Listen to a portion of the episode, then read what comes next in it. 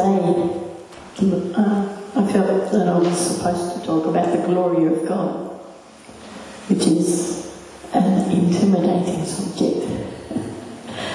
and uh, I suggested a few other things to the Lord, but He wasn't having that. uh, so, we'll begin.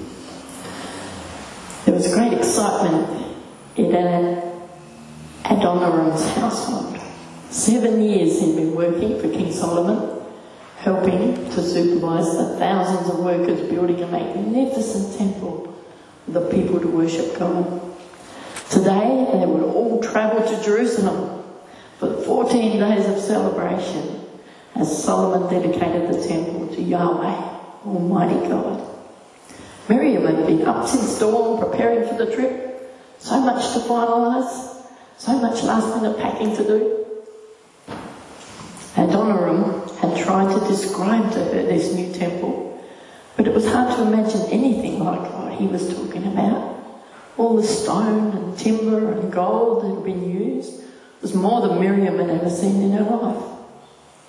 Tomorrow she would get to see what her husband had been raving about for so long. Finally, they were off. A long caravan of people from the village, all chatting, children running between the groups, laughing and excited. It was a two-day journey and then they would set up camp outside the city walls. The following day, the celebrations would begin.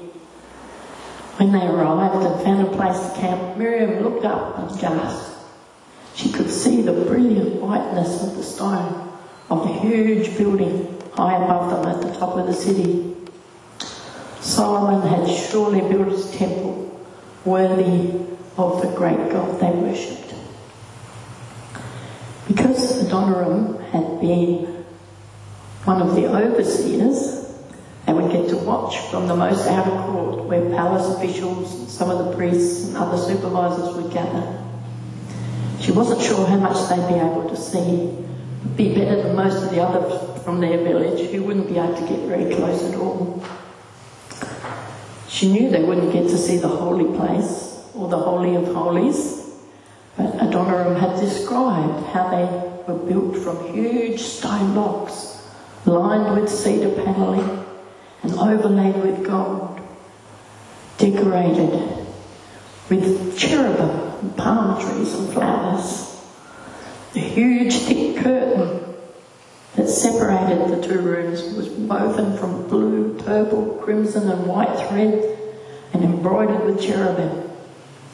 In the Holy of Holies were two golden cherubim, 15 feet high with 15 foot wingspans that would stand over the Ark of the Covenant when it was moved from the tent that King David had set up for it. It must all be so amazing. The day dawned bright and sunny, and Adoniram and Miriam climbed up the hill into the city toward the temple. They found a good spot and waited for the ceremony to begin. One group of priests was offering sacrifices continually, whilst another group were playing cymbals, lyres, harps, and trumpets. Another group was singing praise to God. There's so much happening. After some time, the music died down, and another group of priests arrived, carrying the ark, accompanied by more trumpeters, heralding their arrival. They proceeded through the gateway that was flanked by two huge, intricately decorated pillars into the temple court, and then disappeared into the holy place.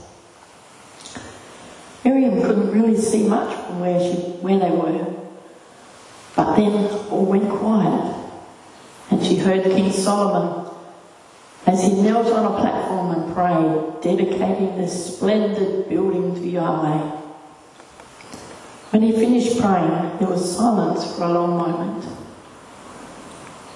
Suddenly, fire flashed down from heaven, burning up all the offerings and sacrifices, and the glorious presence of Almighty God filled the temple. Miriam was terrified. She felt the power of presence and immediately fell to her knees. The huge crowd fell face down worshipping and praising God. The priests who were in the inner court couldn't stand up to continue their duties as the glory of God came over them. The Bible has much to say about the glory of God. What is glory? One definition that I read says the glory of God is the sum of all his other wonderful attributes his wisdom, his power, his love, his justice, his holiness, his kindness, his beauty.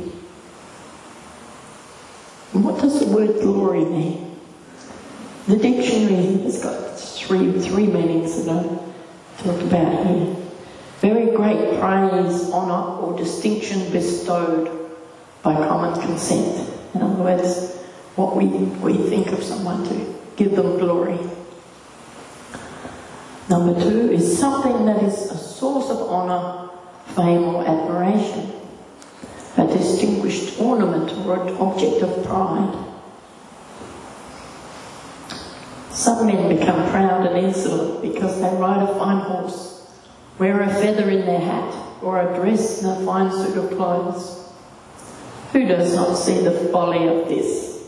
Is there any, if there is to be any glory in such things, the glory belongs to the horse, and the bird, and the tailor. St. Francis de Sales of 1500s had a pretty clear idea of where the glory belonged. The third definition is adoring praise or worshipful thanksgiving, giving glory to God.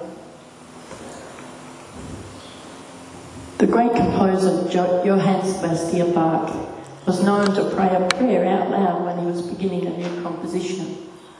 The prayer was a simple one, just two Latin words, Jesus Juva. Roughly translated, the simple Latin prayer means, Jesus help, or more specifically, Jesus help me. He said all music should have no other end and aim than the glory of God and the soul's refreshment. Where this is not remembered, there is no real music, but only a devilish hubbub. He ended his composition SDG, Soli Deo Gratia, which means to God alone the praise. Ever since I first read the account in Exodus of Moses' relationship with God, I've been drawn and intrigued with the idea of his request to see God's glory. Moses had seen the cloud of God's presence that was always with them in the wilderness. I get the idea he wanted more. He uh, got to talk with God. Exodus says Moses went into the tent the pillar of cloud would come down and hover at its entrance while the Lord spoke with Moses. When the people saw the cloud standing at the entrance of the tent, they would stand and bow down in front of their own tents. Inside the tent of meeting, the Lord would speak to Moses face to face as one speaks to a friend. The presence of God was physically observable. All the people could see the cloud and knew what it was. Moses had an incredible relationship with God, and yet he wanted more. He said, Show me your glory. And I find it's a bit like that. Closer you get, the more you know him, the more you want. It's interesting to note that when Moses, God agreed to Moses' request, God says, I will make all my goodness pass before you. He sort of took a specific one of his attributes. And I will call out my name Yahweh before you. But you may not look directly at my face, for no one may see me and live.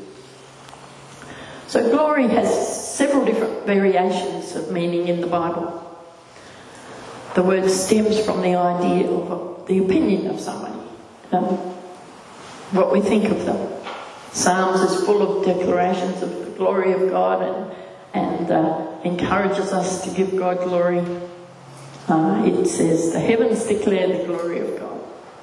Creation tells us about God and how great He is. What we do as Christians can give God glory. Whether you eat or drink or whatever you do, do it all for the glory of God. Matthew says, In the same way, let your light shine before others, that they may see your good deeds and glorify your Father in heaven.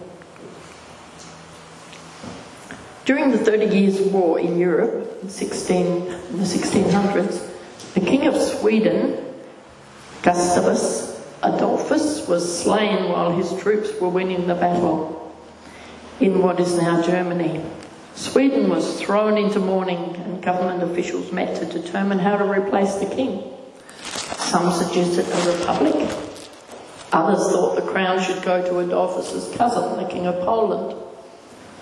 The Chancellor of Sweden arose and said, Let there be no talk of a republic or of a Polish kings, for we have in our midst the heir of the great Gustavus, his little daughter, who is six years of age. Some protested that they'd never seen her. The Chancellor said, Wait a minute and I'll show you. He brought in Christina, daughter of the king, and placed her on the throne. One of the representatives, who was especially suspicious of the move, pressed forward and gazed intently into her face. Then, turning to the assembly, he exclaimed, Look at her nose, her eyes, her chin. I see in the countenance of this child the features of the great Gustavus. She is the child of our king. From all quarters of the room rang the proclamation Christina, Queen of Sweden, when others look at us, they see God's likeness and give Him glory, praise, and honour. The second way that the Bible presents the glory of God is, is the physical phenomenon that we had that we read about with the sort of dedication of Solomon's temple. Something people can actually see with their physical eyes, feel in their bodies. We read about the cloud that led the Israelites. The cloud covered the tabernacle, and the glory of the Lord filled the tabernacle. Moses could no longer enter the tabernacle because the cloud had settled down over it, and the glory of the Lord filled it. So we, these people, could see the glory of God. They could see a, a physical thing that, that was glory of God. We don't get to, to see that very much in, in our time, but sometimes we feel it. We feel God's presence. We feel that glory of God. In the New Testament, Luke says, an angel appeared to them, and the glory of the Lord shone around, and they were terrified. Why were they terrified?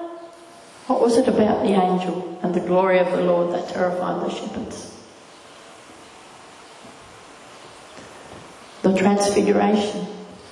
As the men watched Jesus' appearance was transformed so that his face shone like the sun and his clothes became as white as light.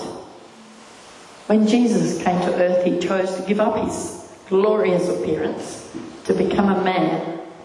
But on this occasion, his glory shone through.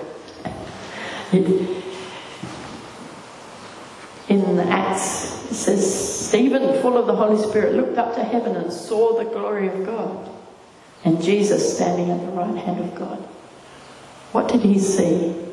He was about, to die. I think he had a glimpse of heaven before he quite got there.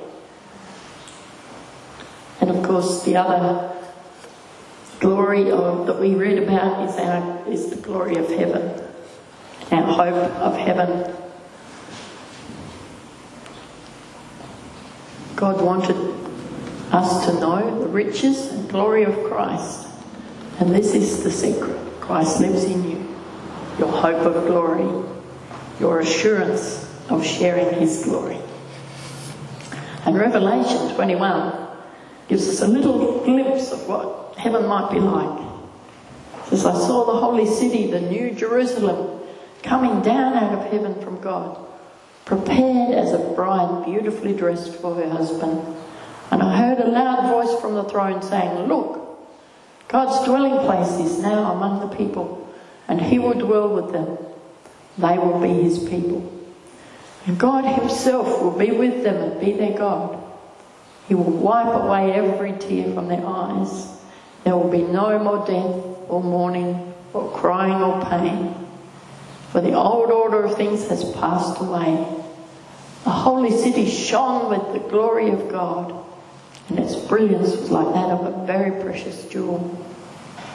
I did not see a temple in the city because the Lord God Almighty and the Lamb are its temple.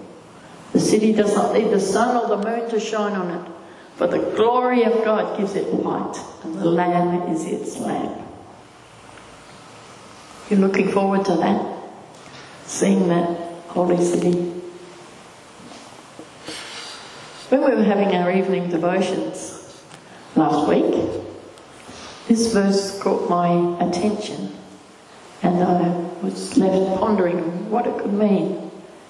He called you to this through our gospel that you might share in the glory of our Lord Jesus Christ. What does it mean to share in the glory of Jesus? How can we share in his glory? In John 17, Jesus praying for his disciples says, My prayer is not for them alone. I pray also for those who will believe in me through their message. So that's us. He's praying for us. That all of them may be one. Father, just as you are in me and I am in you, I have given them the glory that you gave me, that they may be one as we are one. I in them and you in me, so that they may be brought to complete unity. Then the world will know that you sent me and have loved them even as you loved me. Did you know that God loves you the same as He loves Jesus? It's kind of mind blowing, isn't it? How did Jesus give us the glory the Father gave Him? And how does that help us to be one? Romans 8 says, Since we are his children, we are his heirs. In fact, together with Christ, we are heirs of God's glory. But if we are to share his glory, we must also share his suffering. I didn't like that one quite so much. what does Paul mean? We're heirs of God's glory. Well, firstly, we share his glory when we go and be with him in heaven, when we see him face to face, and we get to live in that glorious place where God provides all the light we need. There's no need for a sun, where there's no more death or mourning or crying and pain. The older I get, the more I look forward to that day. But is Paul only talking about the future in heaven? On what basis can I possibly share in Jesus' glory here and now? Only because of his death and resurrection. Only because he took my place and paid for my sin and gave me that free gift of righteousness.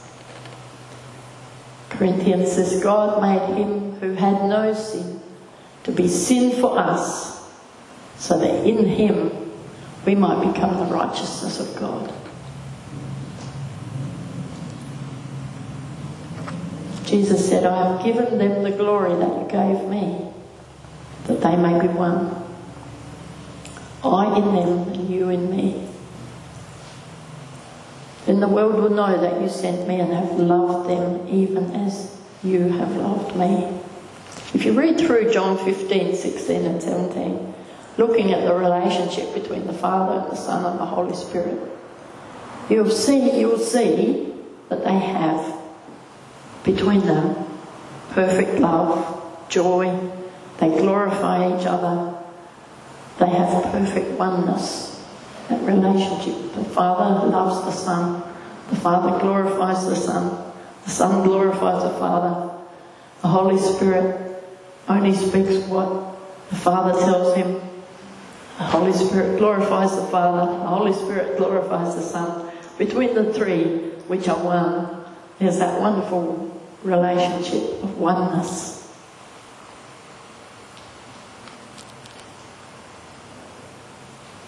Jesus says, As the Father has loved me, so have I loved you. Now remain in my love. He says, You're my friends if you do what I command. I no longer call you servants, because a servant does not know his master's business. Instead, I've called you friends, for everything I have learned from the Father, I've made known to you. He's sharing with his disciples everything from the Father. He's inviting them in to that relationship that Father, Son, and Holy Spirit have. In chapter 16, he says, When the Spirit of truth comes, he will guide you into all the truth. He will not speak on his own, he will speak only what he hears. He will glorify me because it is from me that he will receive what he will make known to you. Chapter 17 in Jesus' prayer. Glorify your Son, that your Son may glorify you. This is eternal life, that they will know you, the only true God, and Jesus Christ, whom you have sent. I have brought you glory on earth by finishing the work you gave me to do. Now, Father, glorify me in your presence with the glory I had with you before the world began. Jesus had all that glory before the world even began, and yet he set it aside. But after his death and resurrection, the Father glorified him again and here he is asking God to glorify him, even there, while he's there praying, before he even died, because he had that closeness. And that his Father shared his glory with him.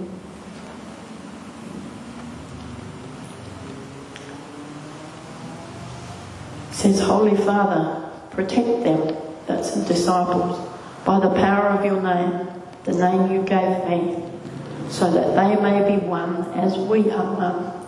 Now, the Holy Spirit and the Father and the Son are one, and He says they can be one as we are one. That's a bit of a mind blowing concept, too, isn't it? That we could possibly be close like the Father and the Son. God has invited us to join in that relationship. Of course, we don't do it perfectly with our unity and being one with Him, but we are growing into that relationship. And as we do that, the unity between us grows as well. And Romans 8, with that verse that said, But if we are to share His glory, we must share His suffering. Part of that relationship doesn't mean that we doesn't have, don't have troubles and difficulties here on earth. Jesus had trouble. Jesus suffered rejection and pain and suffering, even though he had a perfect relationship with his Father. Are we prepared to be faithful in the hard times as well as the good ones? Jesus stuck to his plan. He didn't give up, even as he faced the cross, because he was looking forward to the reward of having us share his glory. It was worth it to him to make us righteous so we could share his glory and live in relationship with him. I find it hard to understand that I share in his glory. I so easily revert to feeling like God is distant and disapproving, or to feeling insignificant instead of loved, to worrying instead of trusting to striving instead of resting. God's glory is beyond my comprehension now, and yet He has given me His glory, His righteousness, His reputation in exchange for mine. Wow! When I grasp that God has given me righteousness in His sight, that He loves me the same as He loves Jesus, that I share in His glory I'm overcome by the wonder of His grace. Thank you, Jesus. Lord, we're just so grateful for all that you've given us, that you've invited us into that relationship between Father, Son, and Holy Spirit. That you share your glory with us. Thank you, Jesus.